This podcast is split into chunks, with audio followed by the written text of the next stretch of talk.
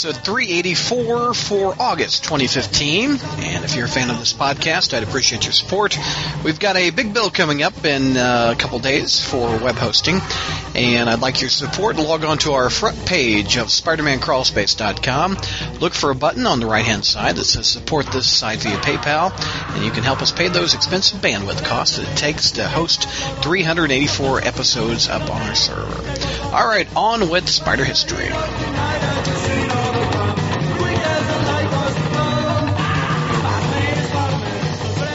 Crawl Spacers, welcome to Spider History. JR, we're headed back to the month that we started the podcast, August of 2006. Well, the month you started the podcast, you didn't. You you came you came in two months after. Yeah, this. I was. You know, I wasn't even good enough to be on the first one. You know, and then two episodes later, you come on and say, "Oh yeah, hey, babe, uh, you want to come in on now?" And it's like, well, you know, You know what? I don't think I knew you in August 06, did I? well, no, that's because you know, back when I first discovered the the crawl space, and I came up with my website, and I sent you a link Yeah. request, you didn't respond. So uh, oh, is it true? Is it true? I ignored you. so, it's true, but uh, that, that was so that was What a dick move, Douglas. That, I mean, that was that was well, yeah, but I was nobody. Uh, well, I mean, I'm still nobody. Uh, Oh. Anyway, what were we doing? Oh yeah, the year that yeah the um, yeah when the podcast started. I was about to say this is um, kind of uh, almost like a, a bookend really for spider history. Um, Yeah. Because um, I always looked at uh, about the time the podcast or when Spider History started. Well, actually, when the podcast started, because then we were talking about the issues as they came out. Uh, Right. So there's really This- no need yeah. to do any of those in Spider History, and this is kind of at the very end. It came out just as the podcast uh, had started. So Right. And this is like the the when we do Spider History, we do from Amazing Fantasy 15 to this month. I would think, Well- because we'd be retreading ground, like you said. Well, theoretically, though, I've uh, I've always well, I, you know, I mean, we make it up as we go, but I've always felt that Spider-Man 100, Amazing 100, was as far, far back as we should go, because the Stan Lee era has been pretty well covered, and and there was only one title. Uh, which was well, the Amazing Spider-Man, and sometimes it just isn't a podcast, uh, Spider history, unless we have a goofy Marvel team up to make fun of. Mm-hmm. So Right. Suck, So- What do you want to? Let's start with Amazing. You want to start there? yeah, we might as well. Uh, All right. they're all really so much of it's Civil War related. It's going some of it's going to run together. So, uh, but yeah, go ahead and uh, do your uh, do your warm up thing, and uh, we'll we'll hit it. All right. This is uh, from August 2006. Uh, with thanks to our friends at SpiderFan.org uh, that helps us every month with this as it tries to open the link on SpiderFan.org. Oh, there we go. There it goes. Okay. The writer J. Michael Straczynski, uh, pencils by Ron Garney. Uh, the arc is called Part Two of the War at Home, and it's the the night the war came home. Is the, The arc is called Part Two. Yeah, well, that's what it says. I'm reading it as we speak. The story arc is called "The War at Home," and part two is "Oh, the War at Home." What the fuck? I don't even know. H- take me through it. It's the cover where Spider-Man is in front of a press box with a whole bunch of microphones, and he's starting to lift his mask. Is what the cover looks like. Yeah, and really, we got a lot of story before then. Um, Yeah. Phew, man, where do I start? Particularly since Civil War turned out to be such a massive cluster F, which all these years later, I've only grown to hate it even more. But I keep seeing how Oh. it was a such a you know everyone talks about what a classic uh, story it was. But uh, anyway, I, li- I liked it. You did, How do you like that? Everyone, literally, almost everyone is it, literally almost almost everyone is, is out of character. yeah. Well, I was just, about to say, just, well, just so Mark Millar can tell his story. well, well Tony Star- Tony Stark's uh, out of character, but I, I don't know. sometimes. Well, I was about to Reed say we'll Richards kind of get in. character. We, we'll kind of get into that. I kind of wanted to to because that trust me, we'll cover that. That's why when you when you originally said, uh, "Oh, Jr. Spider, we'll do news that'll last an hour, Spider history will last half an hour," I said, uh, "I don't think so." Okay. but um, now this, oh my lord, where do I start? Civil War. Um, basically, once upon a time, Marvel had a crossover named Civil War, and they said they just they thought of the idea before actually thinking out what the ramifications of such a story would be. But first of all, what they decided to do was they decided to go ahead and and start it coming out before they gave the the artist a chance to actually put some work in the bag. Okay, and so then it got delayed. And because they decided they were going to tie the entire Marvel line to events happening to it, when Civil War, the main title, was delayed, everything else was delayed. And then the major event that they were going to use Spider-Man for, they they were treating it was as such a secret that they released an issue of Thunderbolts a week before, which blew the entire thing anyway. and then, well, well, well, now Jr. Normally, Marvel keeps it a secret, you know, and keeps it under wraps until they can spoil it to uh, USA Today, and then bitch, and then they'll bitch at Rich Johnston for having done it a week earlier. Which exactly was, which exactly was what I was about to say. And I'm sorry. then, I didn't mean to steal your thunder. no, no, that's all right. There's, there's, there, there, there's, there's plenty of uh, uh, Thunder. Plenty of plenty of monkey feces to throw around for everybody on this one. Uh, but no, and then when Wednesday comes up, when people who have been who have comic fans who've been o- avoiding news and spoilers, you know, this whole time, you know, get up in the morning and say, okay, when my comic book shop opens today, I'm gonna go there and I'm gonna get it and I'm gonna find out. Oh, let's see what's on the news today. Psh, Oh, Spider-Man revealed his identity today. You know, and it's all over Son of a- You know, it's all like you said. It's you. It's USA Today. It's there on Yahoo. It's like before the Yeah. comic shops even open. Thanks a lot, Marvel. You know, just oh my lord. Anyway, so anyway, that's that's that's it. In and that that's part of Civil War in a nutshell. But anyway, the whole idea of Civil War started out was the New Warriors. That great group of heroes that they are, you know, uh, just another superhero team we needed on top of the 50 others that we already had. Uh, they've got a reality TV show. And so they decided that to juice up their ratings. No, this, this is the story, as I recall. The site Yeah. they, they need to go after. They find out where a group of supervillains is hanging out in suburbia trying to lay low, I, and uh, they decide they're going to attack them. And a fight breaks out, and that naturally superhero supervillains. And Namor's cousin, Namorita, uh, clever name there, uh, f- goes after Nitro, who's basically an angry old man who's spl- who's prone to explosive behavior. Uh, Kind of like George and myself, actually. But uh, anyway, no. So she attacks Nitro near a school in Stamford, Connecticut. Nitro does what Nitro does, which he explodes. Well, he takes out the entire school, kills 600 people, and you know, including 60 kids. Well, this is kind of a the the 9/11 event of the superhero world. And so the whole thing, you know, then the whole debate starts. Well, should, should superheroes register with the government and all, you know, and come out and be licensed and and basically controlled? Sounds like a decent idea in principle when you think about it. Marvel, unfortunately, did not think about how utterly unworkable that idea is in the context of their own universe. But anyway, where Spider-Man gets involved in this is Tony Stark goes before Congress and ans- answers questions from Congress about it. And Congress is going to pa- decides that they're going to pass the Superhuman Registration Act, which is going to require superhumans to reveal their, uh, their identities to the government.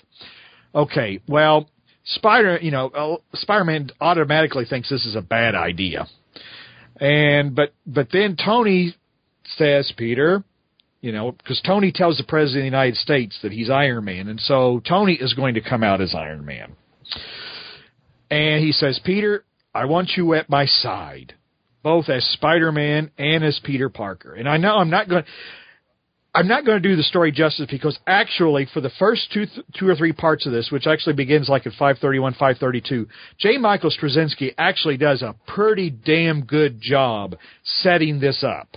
He really does, except for the whole "Oh, Tony, I look at you as my father" thing. That that was I didn't care for that. That was that was wrong. That wasn't right. But uh, but Tony wants Peter to come out and reveal him that he's Spider-Man and he gives some sort of half-ass explanation that says that if I have, to, he says I can't promote superhuman registration while hiding my secret identity. so I have to come out as Iron Man. I want you with me. But if you're going to be with me, Peter, I want you have to come out as Spider-Man too. And and here's another reason you have to come out as Spider-Man as well, Peter, because the law is going to be the law. We don't have a choice. We've got to play along with this thing or something worse is going to happen. The only way this is even going to work for you now in the future is you have to come out. And Peter says, Jesus Christ, Tony, this isn't just about me. This is about Mary Jane. This is about Aunt May. This is about everybody I've ever known. You know, I mean, I'm not just screwing around with my life here. I'm screwing around with everybody's. Uh, so anyway, in the at the end of issue 532, Peter has a pretty momentous decision to make, and he talks with Aunt May. He talks with Mary Jane.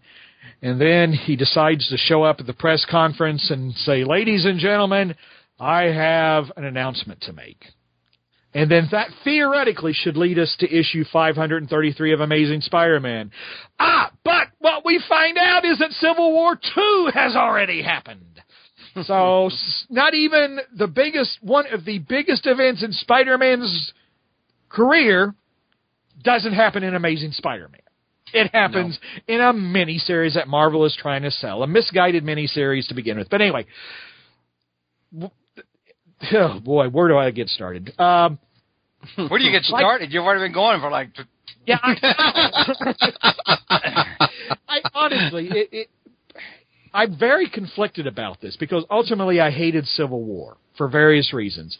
But as I go back and I read through these issues because I read through some of these issues to try to kind of bring myself put myself in focus the time it was written and what I was thinking at the time and because I really didn't think it would happen. I really did not think I thought that was yeah yeah yeah Spider-Man, you know, he's going to start pulling up his mask and then all of a sudden Electro's going to break through and everybody ah, you know, and then something happens and then everybody forgets why Spider-Man was there and it's not going to happen. Um but as I and as I read through this story though, and as they were setting up the pros and cons of the whole superhero registration thing, because when you think about it, if something like that was really happening, you know, there really is legitimate discussion to be had about this whole thing. I mean, if you had people who really did have these powers, you know, and like we had just been through House of M, where Scarlet Witch all, and Quicksilver, because of their, you know, their issues, altered the entire universe. You know, if you really had people running around with powers like that, if you really had somebody like Bruce Banner who could change into a seven foot green monster and start literally destroying entire cities, you know, at a whim, you know, mm-hmm. you you wouldn't expect your government to sit by and do nothing. You wouldn't expect people like this to to be running around unchecked. You'd want the government to do something, and unfortunately, that probably wouldn't be let them go about their own merry way. Yeah so as you, as I saw this, it was like, boy, this is a good idea. You know, this is. But then, it, it, as I read it, as I read it, I said, "Oh God, Marvel, you can't tell this story. You can't because you, if you take it to even a fraction of its logical conclusion, you will have destroyed your own universe." Mm-hmm. You can't tell this story cannot be told in the universe that you have been constructing for the last 40 years because you will ultimately destroy it because the only end is a very bad end. You know, uh, uh, because ultimately what would happen is these people would turn on each other, fight, kill, they'd kill each other and take half of the humanity with them. That's what would happen and it's like I want I, I, you know, it's one of those things where you you wish that somebody with some sense had sat around, like the Clone Saga, for example, that someone would have had some sense at the table, said, no, no, no, you can't do this, folks, but they did it anyway. And so when you have, so what they did was they created this plot, and it's like we've always talked about Dan Slott and, in his writing on Amazing Spider-Man, where we're saying that plot is the most important thing, and since he's already got an idea where he wants to go, he has to alter the characters to get there. Mm-hmm. Civil War yeah. is a perfect example of that. You can't tell that story with these characters without completely changing what they've been all these years and turning them into people that you don't like or people that or, or have them act in ways they haven't acted for the last 40 years. And what's worse is you have writers who can't write him consistently. I mean, for example, I think JMS originally wrote Tony Stark as is either JMS or Paul Jenkins. Maybe it was Jenkins. I'm getting confused. But anyway, you have one writer writing Tony Stark as someone who's very tormented by the events he's about to set in motion. You know, who who's who's desperately doing this because he knows that if he doesn't at least do this, that the government is going to do something far worse. And he's tormented about the genie he's about to release out of the bottle. But then you've got JMS writing him as he's a mustache twirling Nazi.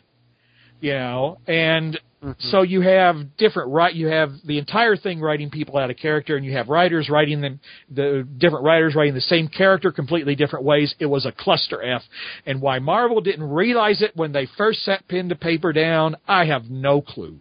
But mm-hmm. anyway, so there there you have Civil War, kind of in a nutshell. But Right. Amazing. Before I go on and actually talk about Amazing 533, George, have any editorial opinions you want to add? no, I, I think you've covered it all, and I think you've also pointed out uh, what a jackass uh, uh, Brad is for liking it. wow. I, you guys have changed my mind. I hate it. No, I liked the story back in the day. But, anyway. but, but like I said, it, it, it and actually 533, Amazing 533 is. See, when Straczynski was on, he was on but he yeah. he and and this is also what happened with Civil, Civil War. And I don't want to bash liberals because I do that enough anyway, and I don't want to give anybody the idea that I'm a conservative because I don't want to be associated with those people either. but unfortunately, most writers seem to be liberal, and they bring their liberal bias with them. And as liberals and conservatives sometimes are often want to do, they ignore reality. You know, Gerry Conway's a pretty good example of that. you know, he's been doing it for like 40 years. Um, and J. M. J. And J. Michael Straczynski was just really upset about the war on terror and Gitmo. So that kind of colors how he wrote this. But anyway, so that everybody brings their political biases into it, which further trashes the story. But anyway, 533 actually started out pretty good. It starts out, of course, with the Civil War event already happening. Peter's already revealed his identity, and he's given a press conference about it. Well, then we start to go to, then we go to other people's reaction, and we go to J. Jonah Jameson's reaction, which is actually a pretty solidly written action. It's it's not the comic book cartoon J. Jonah Jameson that so many writers write. It's this Jonah is actually betrayed and feel angry. He feels that Peter lied to him and Peter betrayed him. And while you want to get take Jonah aside for a reality check, which reality has never been one of Jonah's strong points. You you understand? I mean, Jonah did for all of his bluster. He really did like Peter. He really did. He had a strange way of showing it, but Jonah had a strange way of showing how he liked anybody. He just wasn't yeah. the, the cuddly kumbaya type. So when he finds out that Peter's been lying to him all these years and playing him for a fool, he's not very happy about it. And you actually understand and sympathize him with him to some degree. Um, doesn't mean Jonah's right, but you kind of sympathize with him unlike the Jonah as he's written in some other stories. Well, then we go back to Peter, who is basically throwing up in a in a White House restroom because hmm. of the magnitude of what he's done, which is what you would do. And he's just sick yeah. to his stomach about it. And as he's being chauffeured back to his family, who's hanging out in Avengers Tower, Reed Richards decides to call him and congratulate him. And and then what happens in the next few pages again is really well written stuff because then Mary Jane calls him you know, to kind of comfort him. But then Mary Jane, uh, you know, she's on another phone, and Reed Richards is on a phone, and then Sue Richards cuts in on another phone, and then Sue and Reed start arguing, and then Mary Jane starts talking to Aunt May, and then Aunt May starts passing messages, and and then it's like Peter, why are you, you know, and then like I said, Reed and Sue get in a fight, and then Aunt May's, you know, why is Peter getting Reed and Sue into a fight? And then Peter just has finally had enough, and he webs the two phones together and has them talking to each other while he's sitting there just like, oh God, what did I get myself into? really good stuff. And then you know Peter yeah. gets off the plane. Uh, Peter gets off well, you, a cab to a plane. He gets off the plane. He's handed a. He's being sued by the Daily Bugle. Basically, which you knew this was coming. Joan is suing him for faking all those pictures over the years, and you know all that kind of stuff. Which you knew that was coming too. We see Flash's reaction, and of course, Flash at this time has lost as a result of the, the accident that Norman Osborn you know, got him drunk and had him driving into the the building, the the schoolhouse building. Flash's memory is impaired, so he still thinks he's kind of back in the high school mentality. But you know, Flash is sitting there going, "Puny Parker is Spider Man." No effing way. Which is again, like I've always said, Flash is one of those people who is realistic to really believe he didn't know Peter was Spider Man. Everybody else should have had a clue. Flash, on the other hand, like I've said before, to him, Spider Man was like the high school was like a football hero and a father figure and a big brother figure and a all in one package. That's what Spider Man was to him. So nobody human could really fulfill that role, particularly not someone he knew like Peter Parker. So so then you know we get the reaction. You know we kind of get the reaction from all quarters. And then the you know Tony decides to have a press conference where he says, "Oh, by the way, now we're going to go after the uh, all the superheroes who didn't register, and we're I'm putting together a strike force, and Spider-Man's going to be on it." And of course, the first time Peter's hearing this is on TV, and so he's pretty pissed off right now and confronts Tony about it. And then, then there's some more drama that goes on with, with Peter and Mary Jane. And, and, you know, basically then Peter goes to Tony and says, You dumbass, you should have talked to me first. What kind of son of a bitch are you? You know, and Tony says, you know, you're right. I, I'm sorry. I should. I, I apologize. I really should have talked to you, Peter. Uh, and he says, but you know, we don't have any time for that now. We've, you know, the shit's about to hit the fan and, you know, meet the rest of the team and then he you know they walk in and there's a whole bunch of other superheroes who are ready to get together and and take down the superheroes who haven't registered. And that is definitely to be continued. Um but then it kind of falls apart after this for various reasons. But 533 like i said is really a solid well written you really had hopes for civil war with this yeah. issue it starts to go downhill next issue when the true implications of what starts happening because you know start to come out because basically you almost have basically Tony then starts becoming a fascist.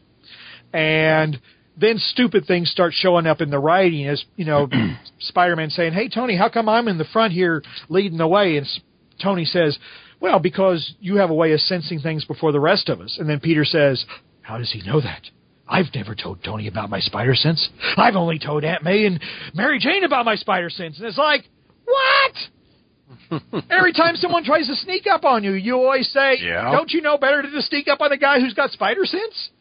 You say that every time. You said that for 40 years. Norman yep. Osborn invented a gas to hide it so he could sneak up and find out who you were. so stuff like that started showing up in there. But anyway, right. 533 really well written. It's just a shame that it went into the shitter so soon after that. All right. Yeah, you want to go to Sensation or Friendly Neighborhood? What would you like? Well, why don't we talk about civil the rest of Civil War? Because okay, the, go ahead. The, re- the reason I say that is because Sensational and Friendly are entirely different stories, not even related to Civil War. Okay, so Civil War Two came yes. out this month, mm-hmm. and as, as, you remember, Civil War One uh, was and actually I can speed through this pretty quickly because actually Spider-Man's only at the end. But anyway, Civil War One uh, had you know cigar chomping mustached villain Maria Hill threatening Captain America, and of course none of that would have happened either. Uh, and so that see that's when Cap decides to go on the run because Maria Hill threatens to arrest him, and it's like wait, well, first of all, who put her in charge? You know, second of all, why is you know, I, I, I, I. Anyway, so that, that's how Civil War gets started. That's when Captain America goes on the run because he and Maria Hill have a spat. And like I said, who put her in charge? You know, and on was, on a, on a, if I can just uh, interject, sure.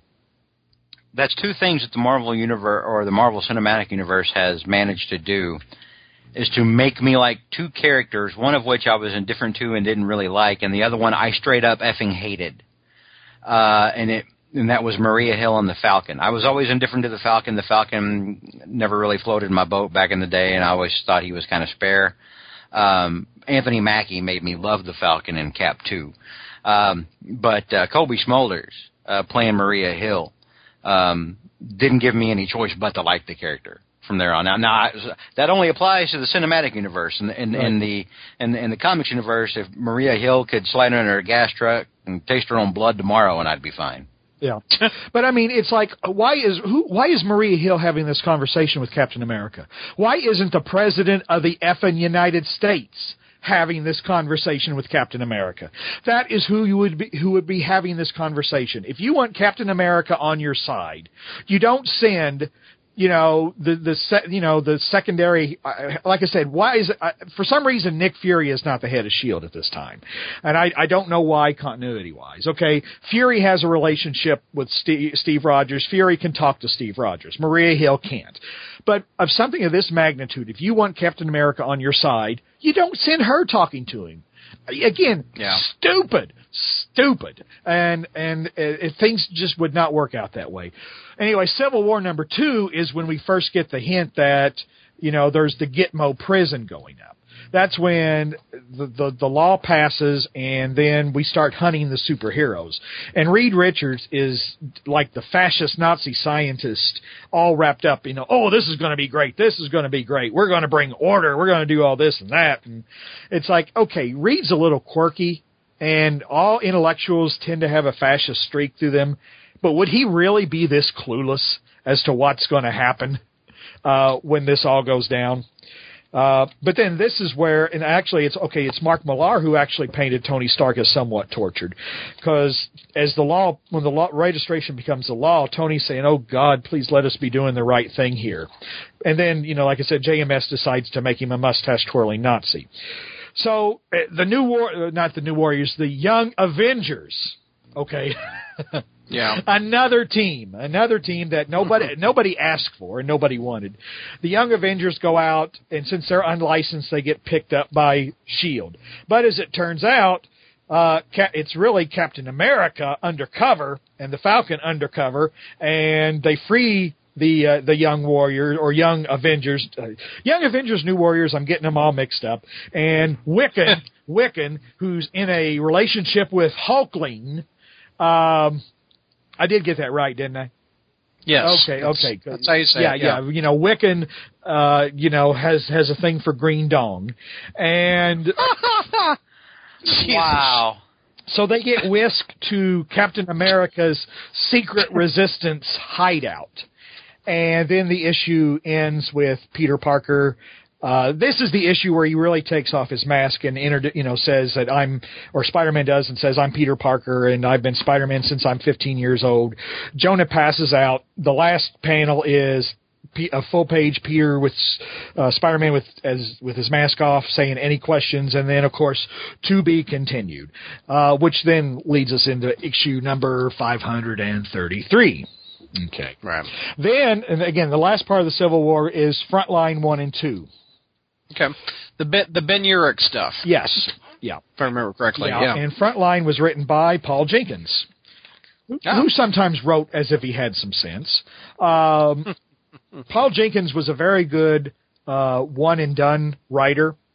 I don't think he was a particularly strong plotter as when it came. He was very good with character stories, but not really good at, at telling multi-part stories. And I think he himself has even admitted to that.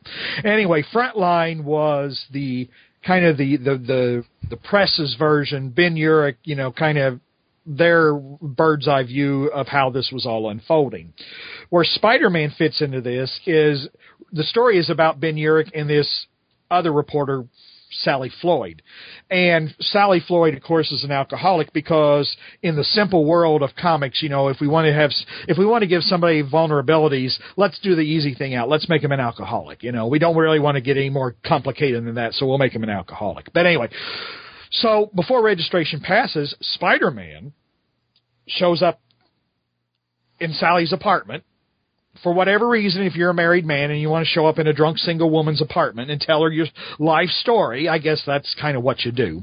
Um, That's that's like uh, every other Thursday for me. Hi, my name is George. but you don't I have brought a the life. booze. That's the thing, you know. So, Yeah, yeah, that's true. um, which is why you, but out of the three of us, you may, strangely enough, you may be the only sane one. Uh, but but anyway, getting besides all kind of the that other noise, basically Spider-Man comes to her and says, "Look, before this goes comes to pass, and with all the other stories that you guys are going to be putting out, I just want you to think about this. All right, you know, what is it going to do to people like me? All right. People like me who have families. People like me who have real names and real jobs and real people who rely on us. And, and what about people who have superpowers that don't want to be superpowered or, I mean, who don't want to be superheroes, who want to just do their own gig and, and not be drawn into all this insanity? You know, don't they have the right to be who they are too? And so, you know, don't, you know, don't they have the right to, you know, not have to, you know, you know, go and work for the government just because they happen to have this something happen to them that gave them superpowers. You know, so he, you know, he brings up some good points, and he's, and as he's, as he's about to leave, she tries to get into his pants, and he says, um, "Remember what I said about how my family was going to be affected? One of those people I was talking about was my wife." Which actually is a pretty good scene when he's yeah. he kind of reminds her about that. It's like she says, "You know, I, I, I you're." She's drunk, of course. I, I, I think you're cute. Uh, if you want to come by again, I can cook some lasagna. And uh, Spider-Man says, uh, "Yeah, that thing I said about my family. One of those people would be my wife." well, this was awkward, but yeah, but it, again, it's it's not a bad scene really. Uh, and then that story ends with Tony Stark going up before the press and revealing himself to be Iron Man. Um, one of the backup stories is one of the stupid parts was which is the whole speedball thing. Speedball. speedball becomes the fall guy for this whole uh, Stamford thing. And I'm not entirely sure why. Maybe because he's the stupidest one. Um, he might have been the. Well, I don't know if it was he the only one to survive or not because I think Namorita didn't survive. No, Namorita didn't survive, and uh, Night Thrasher did not survive. Uh, and and there were some new recruits on the New Warriors. Maybe he was the only survivor, and that's why he felt so so guilty. Yeah, but he wouldn't. Basically, he wouldn't fess up and say that it was that he did something wrong, which again made you know he'd rather go to jail and get you know become somebody's butt buddy, you know. Wow. And then, and, and then dress in an iron. Well, the, that's basically what. If you read the next issue, that's basically what he's threatened with. You know, when he goes to prison. You know, some, some big dude basically says, "By the way, you and I are now married." Uh, but he would rather do that. that. How it happens in Ohio? It happens in prison all across the country, George. oh man! But so anyway, that's the that's the speed. You know that that that's where we get into the whole speedball being the fall guy for this whole thing. Basically, because the government's giving him every chance to you know, sign on the dotted line and say, you know, I screwed up. I'm going to make up. I'm going to, you know, spend the rest of my life making up for this. But he refuses to do that because he's an idiot, you know, and because this is Civil War and none of this story is supposed to make any sense. Then we get to the third little vignette here in this, which is Paul Jenkins's noble but misguided effort to try to tie in Civil War with real life events that happened in the past. And the first one he tries to tie it in with is Spider-Man reflecting back on uh, the days in World War II when Japanese American citizens literally on the West Coast literally were rounded up and put in internment camps. Yes, boys and girls, a sad part of American history is that we literally bust in citizens of this country and put them behind barbed wire during World War II simply because they happen to be Japanese. Now, first of all, I've been going to back off a little bit is say 75 years ago, 75 years later, we can sit back and judge what happened. Okay we weren't most of us well george likes the kid that i was living back then but most of us 75 years kid. ago most of us weren't alive back then. We didn't know we had been attacked you know pearl harbor had been attacked. There was a i don't know it just the country was at war. Things happen mentalities change when people are at war. That did not make what the government did right by any means whatsoever Okay, but it happened. But it was wrong. But but Jenkins does this throughout his front line is he tries to you know he shows these things that happen in history and tries to frame them in civil war and unfortunately the effect is just so ham-fisted and wrong because there's no way you can take even even what even though you're trying to to tell a story, an important story using comic book superheroes, you can't bring them into and compare what's going on in their stories to these horrible real life events. So another thing that was kind of misguided about Civil War is the writers got together and said, "Oh, let's tell something a story we think is important." And yeah, it, it all kinds of reasons why Civil War was a huge mistake, should never have happened. Uh, definitely uh, an example of the road to hell being paved with the good intent, with intentions. Then Civil War number two is actually um, is the fallout of Spider-Man's revealing his secret identity. We start with Ben Urich. Uh, uh, ben talks to Peter and says, you know, how's life? And Peter says, well, pretty effed up as you can imagine. Uh, you know, Firestar and Sally Floyd meet in a bar. Uh, you know, J. Jonah Jameson goes to the bath. Hold on a second. Sorry, Sally Floyd. That was another useless character. Uh, Robbie Robertson Oh. follows J. Jonah Jameson into the men's bathroom. Uh, but that, this is where Joe now now see whereas Straczynski had Jonah as hurt and conflicted, uh, Paul's got him more as a raving lunatic, and it's Paul Jenkins who who keeps referring to the Daily Bugle as a right wing toe rag, and it's like, wait a minute, wait a minute, wait a minute. When has the Daily Bugle ever been, you know, on the on the um, on on a level with the Weekly World News or even the New York Post. But you know, according to Paul Jenkins, it is. You know, because Paul Jenkins has his own biases. Uh, Iron Man takes down the Slinger Prodigy in a particularly brutal battle. We go back to another vignette with with Speedball being stupid, Speedball going to jail. Uh, you know this. Uh, then we go to the the last part of the story, which actually was of the most interest to me, is more of Peter Parker's press conference, and then someone asking about Norman Osborn. And basically, Peter says, well, Norman Osborn is an evil, murdering dirtbag, and you heard it from me. the only problem is Norman's watching.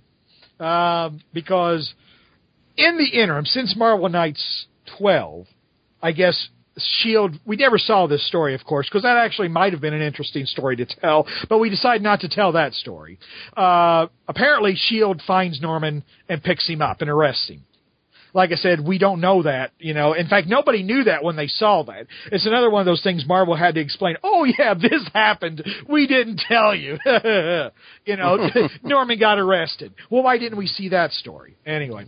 And no, I'm not talking about the Pulse people. This happened after the Pulse. So anyway, Norman's pretty furious that Peter is like telling their whole story to the media. And it's like, you know, you broke the rules, you little prick. You know, that's not how our relationship worked. And so then Shield is standing behind him and says, Well, now that you've seen this, Mr. Osborn, you know, how do you how are you prepared are you prepared to play by a new set of rules? And of course this ultimately leads into a long, which ultimately leads into Norman becoming head of the Thunderbolts, head of the Dark Avengers, and then doing something thoroughly stupid like invading Asgard in Siege, painting himself green, getting slugged by Captain America, Spider-Man having absolutely nothing to do with bringing Norman down, uh, and that's another another big cluster F to begin with. Uh, and then Paul Jenkins decides to do one of his other corollaries to history in comparing Civil War to Julius Caesar. So anyway, I well, uh, compare this to Spider Verse. oh, Is, is Civil War a better story? oh, you're asking me. You, you know, you're kind of you're kind of asking me to choose between two types of turds. You know, one which is hard and fully formed, and another which is brown and runny. Uh, you're asking me to choose between those two. Uh, both were both are ideas. I tell you what, you know what? I would say Civil War was better written initially as a as a just uh, written as a story. Both were misguided because they both started out as someone saying, "Aha, I've got a great idea," without realizing what would happen if they actually tried to execute it. Right. Slott thinking that uh, you know taking an idea. Oh wow! What if I had every Spider-Man that's ever been across all the universes unite for one great fight to save the universe? Yeah.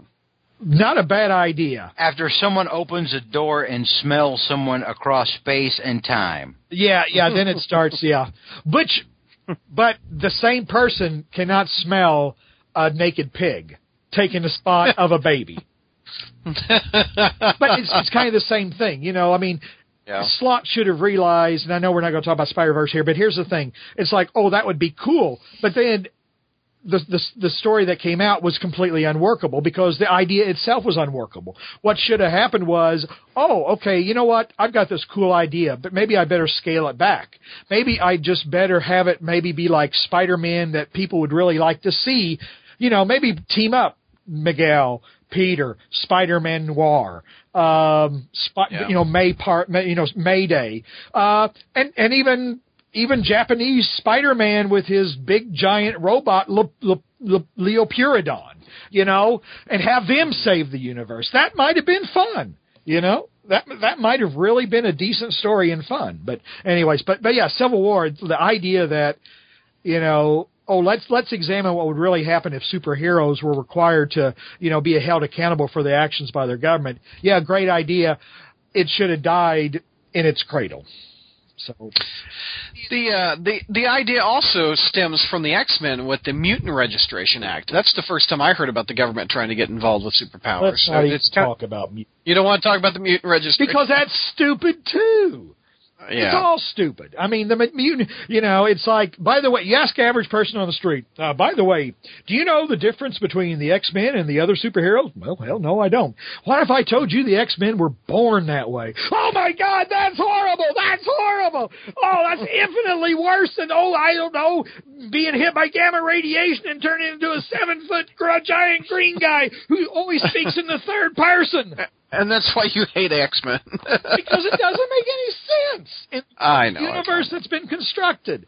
You know, Yeah. it Yeah. doesn't. So Let's uh let's start. Uh, we're done with that one, aren't we? we are done with that crazy shit. Although, All right. civil civil civil war, as you know, all in, and, Yeah. and George likes to point this out. And George the, George nailed the end of the whole Civil War slash Dark Reign. Another idea, which was a great idea, completely botched. Siege, and then George said, "Well, here's the end of it. The president."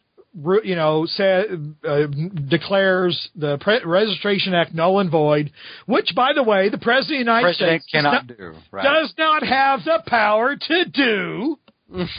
and Tony Stark sa- throws a party that says, "Wow, what a crazy year that was! Shame Bill Foster got killed." Remember, Yeah. remember that, George? yeah, I. I I went bananas on that. That was the most succinct way to describe the whole Civil War, particularly how it all ended. Literally, What, where it's did just were did the party appear? What, what at the, issue at the dead end. I mean, right? like you it's like what the he- Siege Four or something like. The dead end of Siege. You had the headline Okay. appearing up in like Times Square, or whatever, and then literally everyone who was fighting one another through Civil War and all that other crap are are in Tony Stark's penthouse, and everyone's drinking champagne, and Tony Stark's like, "Well, that was a that was a crazy year, huh? Woo! a lot of a lot of wild shit went down. Hey, Bill Foster, we miss him, right, guys? Okay, back to normal." Yeah, it's a shame we created a, a clone of Thor, you know, out of his hair that we had, you know, we can't control the real Thor, so we cloned him and we thought we could control that any better. Suddenly, a toast at hole- the end, suddenly a toast at the end of the story makes Reed Richards no longer complicit in murder. Uh huh. Exactly.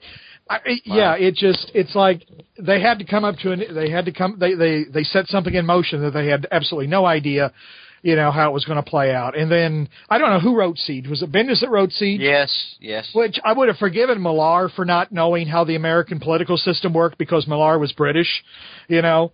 Because but, but that doesn't excuse anyone at Marvel not effing knowing it. that's true. That's true. Oh you my know, it, God, are you kidding me? These people bitch about politics all day, and then, well, the president said it's no longer a law. Mother of God! I know, I know. I mean, yeah, because I'll, I'll give you an, another example of how bad Civil War was, and and I, I actually went back and read my thing on it, my the, the article that I did on it, and it was like. Oh, I I was like, well, yeah. I mean, these points are still, you know, even though it was me written it in one of my crazy drunken stupors, it's like hmm. the points were all valid. I mean, when Spider-Man goes on TV to talk about how bad the Registration Act is, it's all about the prison in the negative zone.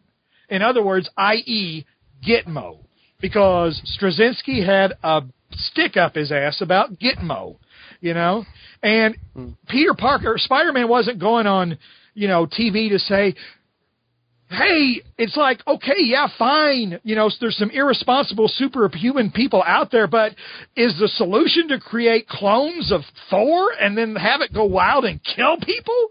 Is it right to, you know, is, is, is it right to like do deals with Norman Osborn? You know, solicit Norman Osborn, the guy who threw my girlfriend off a friggin' bridge? You know, and have him as one of your agents? Venom slash Mac Gargan, another psychopathic murderer. Bullseye, you know, they're enlisting murderers to help enforce the law. Does he say that? No, no, no. He's mad about Gitmo. That kind of stuff. So, anyway. Let's uh, move to Sensational Spider-Man 27 with Stegron in it. Oh, Hey, yes. All right. We're saving Uh, the best for last, right? Hank, No, we got we got Friendly Neighborhood Oh, after really? this. we, we're just we're just so we got to get to this part because it's so exciting. Yeah. We can't contain our excitement anymore. This is the one that uh, Brad and I covered on Fight Club. Yeah. Well, I'll put a different spin on it. Let me say after after Nice. I after I drink this uh, But Mount be, Dew. be real careful about how you spin that, Fettinger. Tread lightly here, Jr. there we go. Whoa, Jesus! It makes the body good. Um, Put the moonshine down, Uncle Jesse, and cover the issue already. uh, Uncle Luke. Yeah, if I'm Uncle Je- if I'm Uncle Jesse, I want to be the Willie Nelson Uncle Jelly that smokes weed and bangs Lynda Carter. so, Wow. uh, Tie me up. Make me tell you the truth. Uh, no, no, no, no. We don't. No, no, no, no. Uh, I've already, dis- I've already, dis- I've already stated my point of view on that, and then Bailey freaked out when I did. So anyway, um, uh, spect- okay. Since I, this is, um, uh, Here, I'll, let me read who's got. We got uh, Roberto Aguirre Sacasa writing it, and pencils by Angel Medina. okay. Um, first of all, this was Roberto Aguirre, and you didn't do it right. Right. If you're going to do Roberto, Aguirre, you got to, you got, you got to go Roberto Aguirre Sacasa. You know, Nice. uh, because we had to I have, still we had think to it's actually. Wire Sakasa. We uh, well, whatever. But we actually had to have we actually had to have a s- uh, a person of Latin descent s- say the name for us because none of us could get it right when we were first talking about him. I remember. You remember that? Yeah, it was Black. Her name was Black Cat. Yeah. She came on and just pronounce it. Yeah, Yeah. she yeah she she was of of Latin background. She was the only one who could pronounce it right. Um, But anyway, uh, and he had, and of course now we also know him as one of the guys who came in and fixed up to some degree the Spider-Man musical. Yeah. Um, which it was still undercooked, but he did a pretty good job. Um, but they, like I said, they should have given some credit to Sam Raimi and Alvin Sargent because they stole more of their ideas than Stan Lee's. Um, but anyway, this was his first story arc, and it was called Pharaoh. Issue number twenty-seven is the fifth part of this tale, and basically in my opinion, it was it was an overlong arc. I mean, when when I, I read it again today, and it's like, boy, this story could have been told in about two or three issues. It'd been a lot stronger. But the whole idea was everybody's starting to go crazy in New York, which is an idea that has been done to death. All right, uh, everybody's getting, you know, er- everybody's getting more violent, everybody's getting more crazy. The criminals are are, you know, monkeys are are tearing each other up. The vulture is killing and eating people. Vermin is eating people. Well, Vermin does that anyway. Um, Mary Jane is walking around with the Avengers Mansion with the, or Avengers Tower with a butcher knife. Uh, Aunt May is clobbering uh, sons of publishers who turn into lycanthropes uh, on the back of the head with teapots, uh, and everything. Everybody's going crazy. Well, it turns out that the reason for this is Stegron. Damn right. Stegron. and the story becomes instantly great when Stegron comes in because he's a dinosaur man. That's right. What's not to like about that? That kicks ass. half He's a man, dinosaur man. half man, half dinosaur. But you said he's a. But when you said, don't you remember though? You said Brad, he's a dinosaur man. It's Well, like, yeah, he's a dinosaur, man. Yeah. you like it's like you were speaking to a two year old. You know, Brad because Brad was trying to. He's trying to.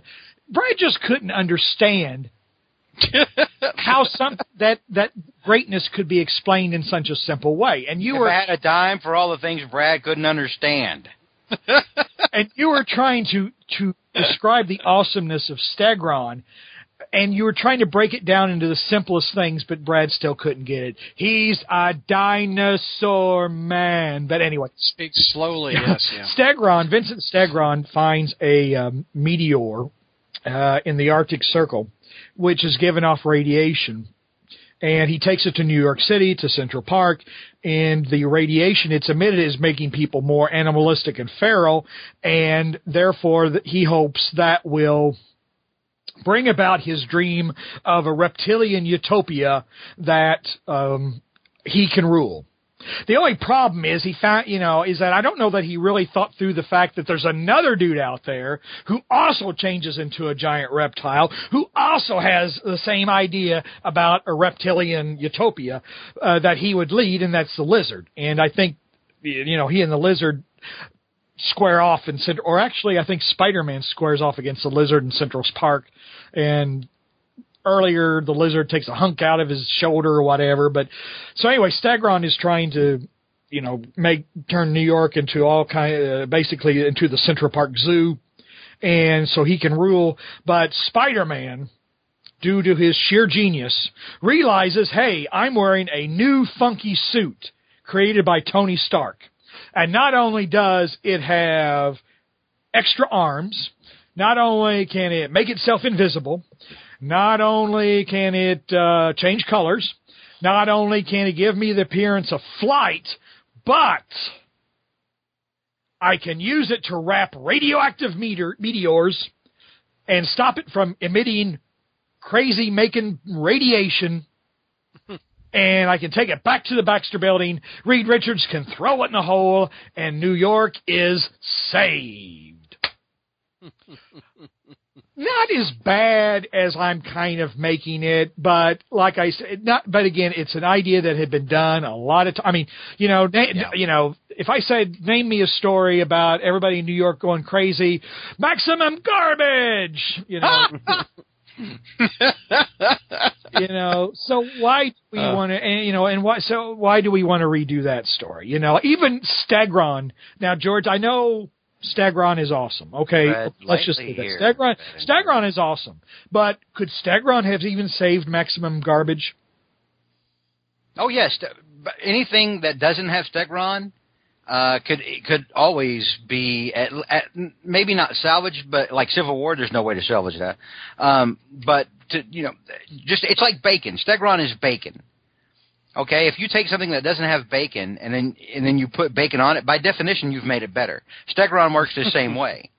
Once you take a story that doesn't have Stegron and then you put the dinosaur man into the story, bam, it's instantly better. now, now that's not always capable of defeating a, a, a writer's lack of talent. You know, on a certain on a certain thing. I'm not talking about uh, Aguirre Sacasa. I thought I actually liked this arc overall. Um, I'm just talking about other other writers in general who uh, who may not understand uh, Stegron uh, on the same fundamental levels that uh, I do.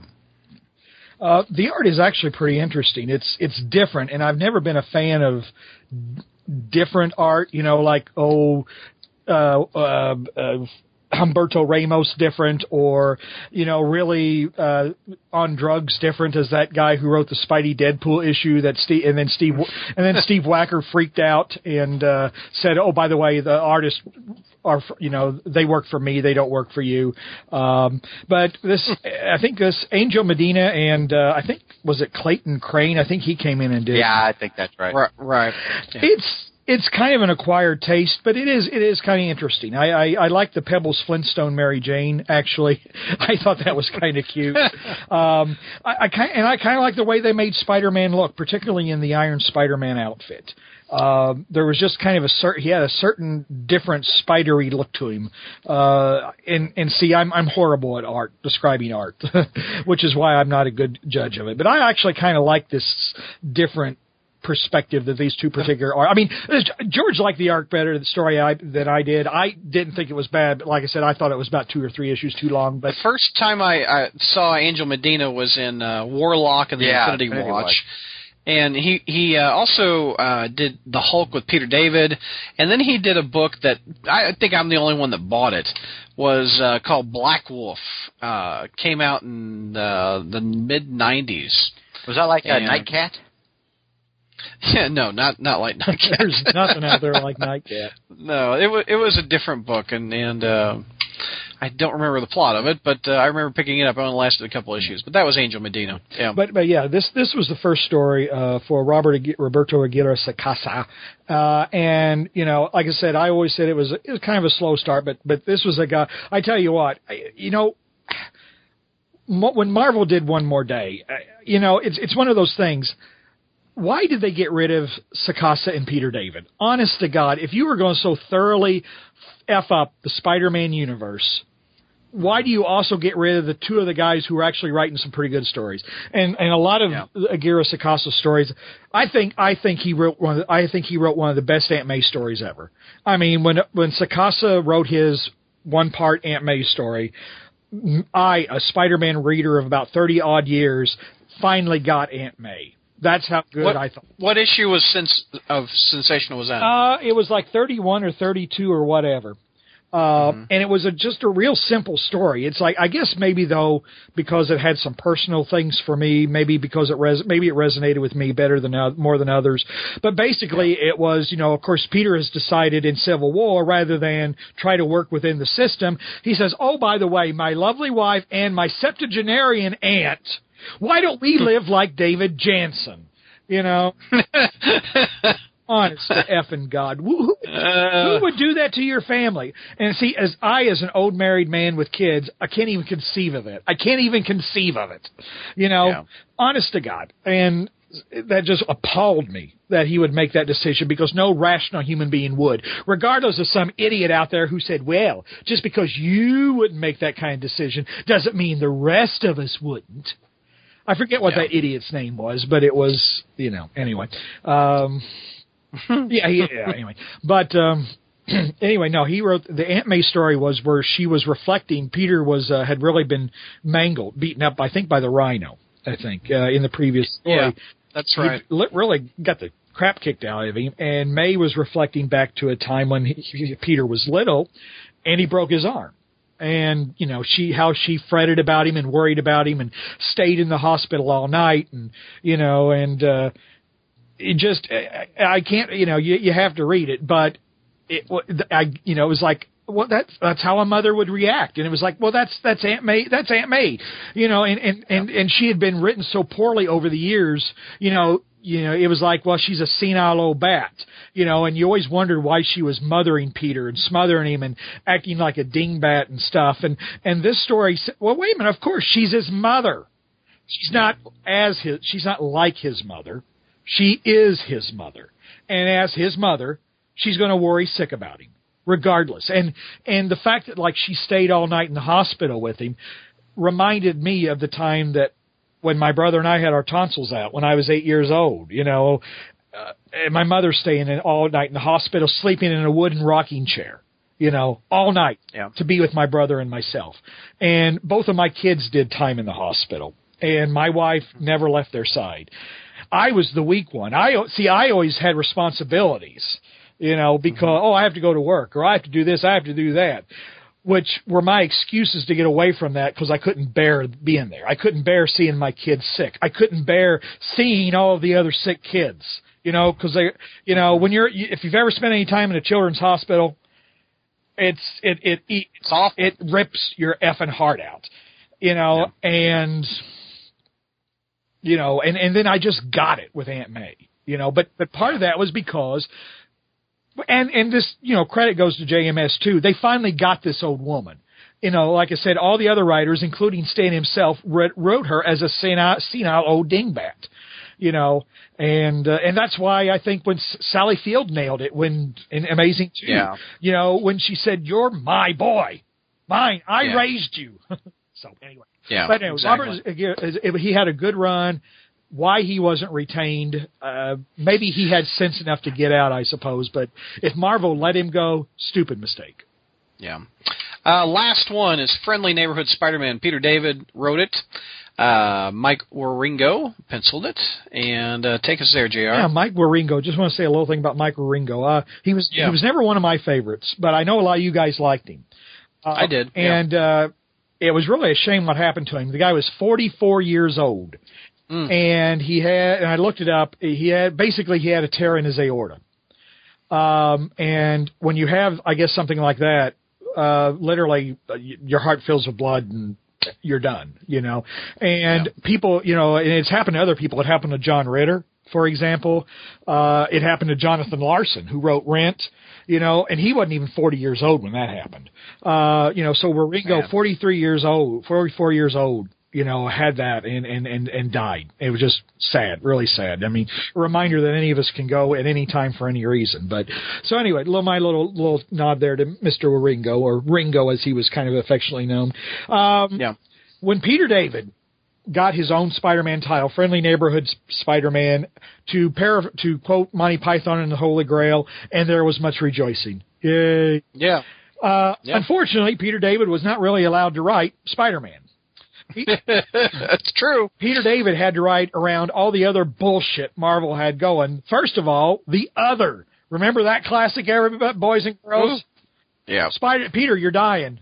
Well, of what? Oh, well, we don't know, but you're dying. Oh, can you tell me? Uh, I don't know. You're dying of something. Uh, you better go, you know, finish your will or whatever. So then Peter spends the next few issues. Well, I'm dying of something that I can't tell you about because I don't really understand. But uh, let's put on Doctor Doom's armor and go back in time or something. Anyway, um, And put Aunt May in a an Iron Man suit. yeah, and put Aunt May and Mary Jane in Iron Man suits, and oh my god. Anyway, the other boys and girls, uh, more Morlun smelling people across universes and stuff. Uh, but and then he also well, got wrapped up in the whole Civil War thing. But so we never really got a good chance to see what Peter David could do with a Spider-Man title. This story was kind of one of the few that he was able to bring his own spin to, but unfortunately it got ruined as well. But a lot of people didn't like this story, but frankly I did. And when when um, Brad had Peter David on in issue number five, issue number five, podcast number five, uh, Wow. Spider-Man Number five. Okay. number five, he was One, fir- two, three, four, five. he was your first guest. I mean, as far Yep. as you know, and he was also the one who turned internet's. I mean, Venom six five four three seven into the famous Yeah. joke that it is today. That was very funny. That was a classic. But um, yeah, when I said told Peter David I like that, he said, "Oh, you're the one." Uh, this story actually starts. Was that a call-in show? Did you talk to him? Yeah, well, it, Okay, I think it was. it, it was yeah, it was it was that was when the rest of the panel would participate in your interviews. But then when you Okay. found out that we were dull, boring, and brought absolutely nothing to the table, uh, you fired us. I'm a prick. No, no, no, no. Actually, it was. I think. I think really a lot of us just realized that we didn't serve any function. You know, it was kind of like.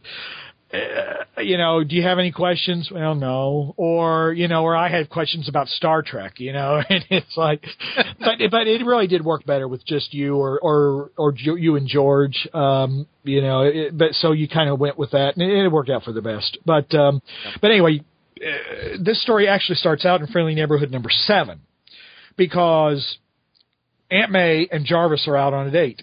Aunt May and Jarvis sitting in a tree, you know, which I think Mary Jane actually sang once, um, which was another one of the, the pre Civil War One More Day things that was actually a good subplot that got thrown into the shitter. And I guess it turned out that May was actually dating Skrull Jarvis. But we didn't Yep. know that at the time either. But anyway, that was actually an interesting relationship because Jarvis was trying to ask May out, and of course he couldn't really quite do it. And so May had to basically ask her out for him, which was kind of cute. Yeah. And then it was like May was saying, "Can't I call you something besides Jarvis?" I mean, that just seemed. I mean, can I, you know, what else can we do? And so they started going through names, including his, you know, his own, which was Edwin. And then they finally agreed that the best thing for her to call him was just Jarvis, which again, Yeah. funny. But anyway, they go out to eat, and then all of a sudden she sees Uncle Ben standing outside. Ah, okay, to be continued. Issue number eight is we find out what's really going on is we first see Peter Parker walking to his house in Forest Hills just after one of his entertainment gigs, and we think we're being we're going through the whole Uncle Ben just got shot thing. But we find out that the police and the fire trucks are around the Parker home in Forest Hills because Aunt May fell down the stairs and, and, and died in an accident. And so Uncle Ben is there to say, well, you know, this stuff happens to us old people, you know, and, you know, J.R. Fettinger's lucky it hasn't happened to him yet. Um, but then we find out we're in an alternate universe, uh, where Spider-Man never becomes a crime fighter because, you know, May, May died through an accident, no, and no fault of a criminal. Uh, so Spider-Man becomes an entertainer. Ben, he decides to make Ben his agent because that gets around the idea of because checks can't be cashed out to checks can't be made to Spider-Man because Spider-Man can't cash checks. So if he makes Ben Parker his agent, they can be wrote, written to Ben as his agent, and Ben can cash them. Uh, which of course then should have led people to ask why Spider-Man is having an old dude in Forest Hills be his agent. But anyway, uh, but after a while, Spider-Man and Peter and Ben start having problems because Peter wants to go on to California. He wants to do bigger and better things, you know, and Ben is saying, you know, Peter, geez, you know, you got superpowers. You really ought to be doing them for something more than just this stuff. Uh, and in one little cute little Easter egg, uh, Ben watches his, you know, Peter goes, anyway, they break up. Peter goes out. To, Peter fires him as agent. Peter goes out to California, become a Spider-Man becomes a movie star. Uh, and so Ben goes and watches him in his latest movie, which is kind of a Star Wars riff. Ben walks out of the theater, and you see the theater say Spider-Man 4, and Ben says, well, at least it was better than the last one. Uh, uh, but it's pretty, but anyway, so Ben's walking home, but when he gets to his home in Forest Hills, he sees that it's been burned down. Well, as we know in previous issues, the fake Molten Man wannabe burned down the Parker house. And what has happened is that Ben has crossed into the regular Marvel universe. And, you know, naturally, uh, Jarvis calls Peter and says, "Hey, there's a dude who looks like your Uncle Ben walking around here." uh, and so, you know, Peter then comes and finds him and says, "You know, hey, why are you walking around looking like my Uncle Ben?" And then we find the villain of the piece, who is Hobgoblin twenty two eleven. To be continued, which leads us into issue nine, which is this month's issue, which actually yeah. is mostly about the origin of Hobgoblin twenty two eleven. And there's a story behind this as well, which is, hey, you know, it's spider history, folks. Sometimes it ain't short, it ain't pretty. Um, let me let me take another sip of Mountain Dew here. This podcast brought to you by PepsiCo, who produces fine products like Mountain Dew for JR to consume and have such rage. Go ahead, JR. And burp. and burp. Oh, Jesus. All right. Now, see, Brad drinks Mountain Dew and burps all the time, but it's okay for him. No, I have not burped on the podcast. I don't He's think. never burped that I know wherever. He he, he passed gas before. I popped the top. Well, I do not fart on the podcast. Lord have mercy. Well, you know, George you tried swear to to that say in it court of law? diplomatically by just saying you passed gas, and here you had to bring that four-letter word into it. Well, George brings the class wherever he Yeah. comes. You know. Yeah, well, Brad's show, Brad's rules, I guess. You know, he can say fart, we can't say the other four-letter F word. Uh, yeah, like it stopped you guys ever. but anyway, uh, anyway, we find out first of all, as you all know, Peter David created and wrote Spidey 20, 2099, Yes. um, which uh, it's, it's funny. Cyberwolf, um, you wanted us to talk about a certain some certain issues. Well, we won't talk about the issues, but I'll say for the most part that. Spider-Man 2099 is kind of, as long as Peter David wrote, it was a fairly good title. Um, Yeah. I kind of lost interest in it after about a dozen issues. I bought like the first dozen issues, and I was really I was interested in it as as it was setting up this future universe that was run by corporations. When it got to just doing stories that were more about the Spider future Spider-Man fighting future versions of Spider-Man's villains and teaming up with future versions of the Marvel universe. I kind of lost interest after that. I was more interested in the society than just seeing, you know, kind of future retreads of old villains. But anyway, um, he, he crossed over into so many books with the X-Men and the Punisher and the yeah. uh, Doom, etc. Yeah. And the and there was there was always one big issue that I forget well like Doomsday or what I forget what it was, but you had to buy the big chromium cover, and that would set up the next couple issues of twenty ninety nine. Yeah. But So, yeah, kind of a precursor for how screwed up the Marvel universe became. And then the Hmm. 29 folks all all all resigned because their editor got fired. Uh, right, and then then they put then they flooded the world, and then they put all of them on an island like Lost. Yeah. and that was awful, awful. Yeah. So anyway, we but anyway during Peter David's run, uh, he actually had Spider Man, Spy, our Spider Man, Peter Parker, and Miguel sort of team up in a crossover. Basically, they switch. It wasn't. I didn't think it was that good of a story because it was one of those where it was told. It was a story that that should have been told in a much better and a much longer uh, arc than like just a one issue, har- uh, you know, heavy cover thing that we could sell for six bucks back in the 1990s. Um, Yeah. But you know, so they did this crossover, and one the the villain behind the whole piece was Hobgoblin 2211. Because we met the Spider-Man of 2211. The Spider-Man of 2211 was sort of a time cop. You know, he and his little spider cronies kind of tried to keep the peace among all the time streams and Hobgoblin 2211 with his retcon bombs, and I say his, his, because we didn't know what he was at the time, uh, with the retcon bombs, was always trying to screw with history and all that kind of stuff. Uh, which is funny because now when you read Hobgoblin 2211's origin and you see what Spider-Man 2211's function was, it's like, hmm, I think Dan Slott must have been reading some of this stuff when he came up with his Spider Verse idea, because that that you know, or even Marvel when they came up with the whole let's reboot the Marvel universe by having all the universes crash in on each other, which because I think that's actually referenced in this issue because Hobby Hobby anyway Hobgoblin twenty two eleven we go to issue nine starts out in twenty two eleven which is a devastated Earth, which we I don't think we ever find out why it's devastated, but everybody lives underground. There's a scientist by the name of Robin Borne, a woman, uh, who has come up with some kind of theory about time, and you know thinks that we they need to do something that the universe if the universes crashes into each other there could be catastrophe and therefore she's come up with this you know time experiment doohickey thingy, you know, to maybe fix it. But then Spider-Man 2211 shows up, who happens to be her father. And in a scene kind of ripped off from Minority Report, Spider-Man 2211 is there to arrest her because she is going to commit crimes against the time stream, which she hasn't done yet. so he arrests her and puts her into a coma, into, in a stupor. Uh, in uh, and it's I'm not doing it justice really, but then her boyfriend frees her. But in the process of freeing her from this stupor that eh, this medically induced coma that she's in, it drives her crazy.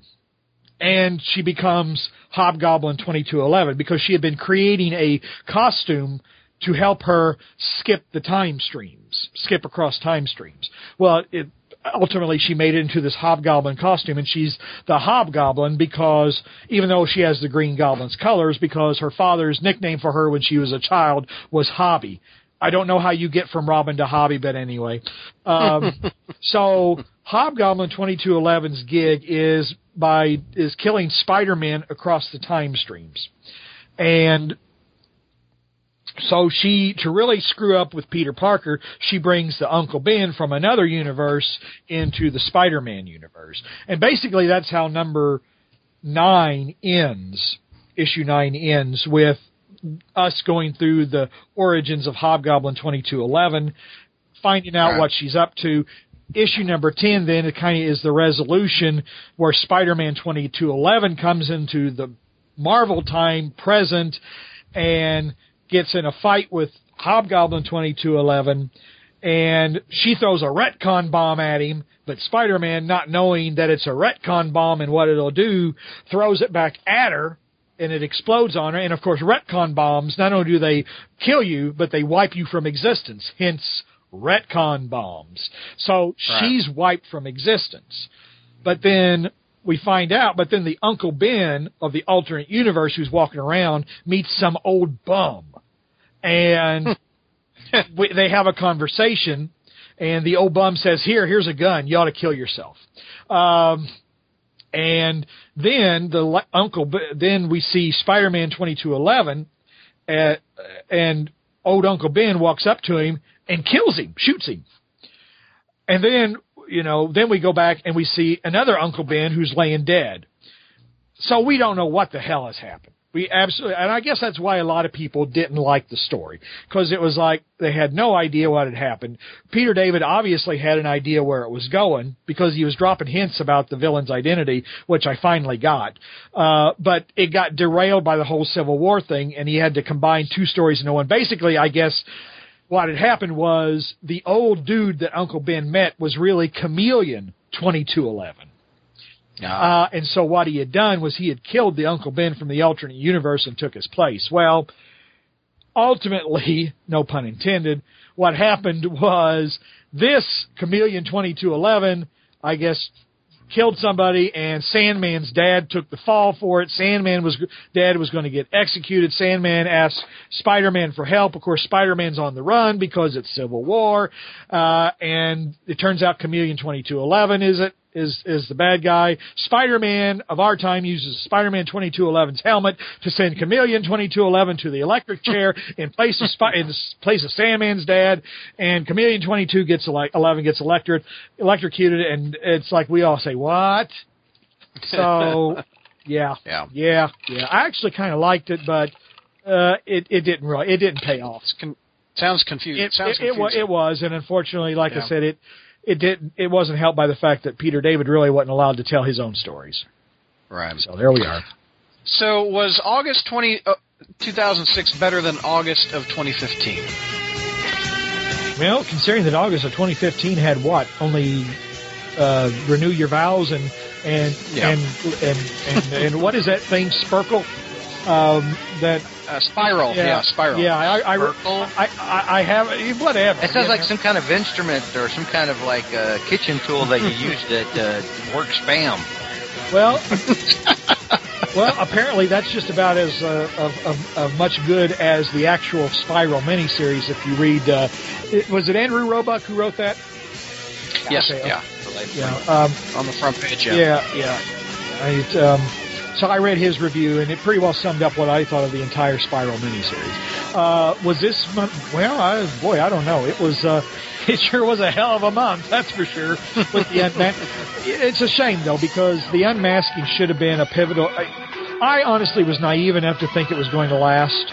I don't know why I thought that. I really didn't think Marvel would be so short-sighted and stupid as to like do this elaborate con on us that they were going to have Peter reveal that he was Spider-Man, but a big retcon was already in the works. Why didn't that occur to me? Um, Because it's comics. I guess. But no, it really should have been a classic Spider-Man story. But unfortunately, it was rooted in a um, totally misguided uh, uh, event, crossover event, and then retconned in the most stupid way possible. The stupid way that Marvel said we would all forget within five years, and we're still bitching about eight to ten years later. Interesting month. I wouldn't say good month. Interesting month. Um, But pivotal. that's it.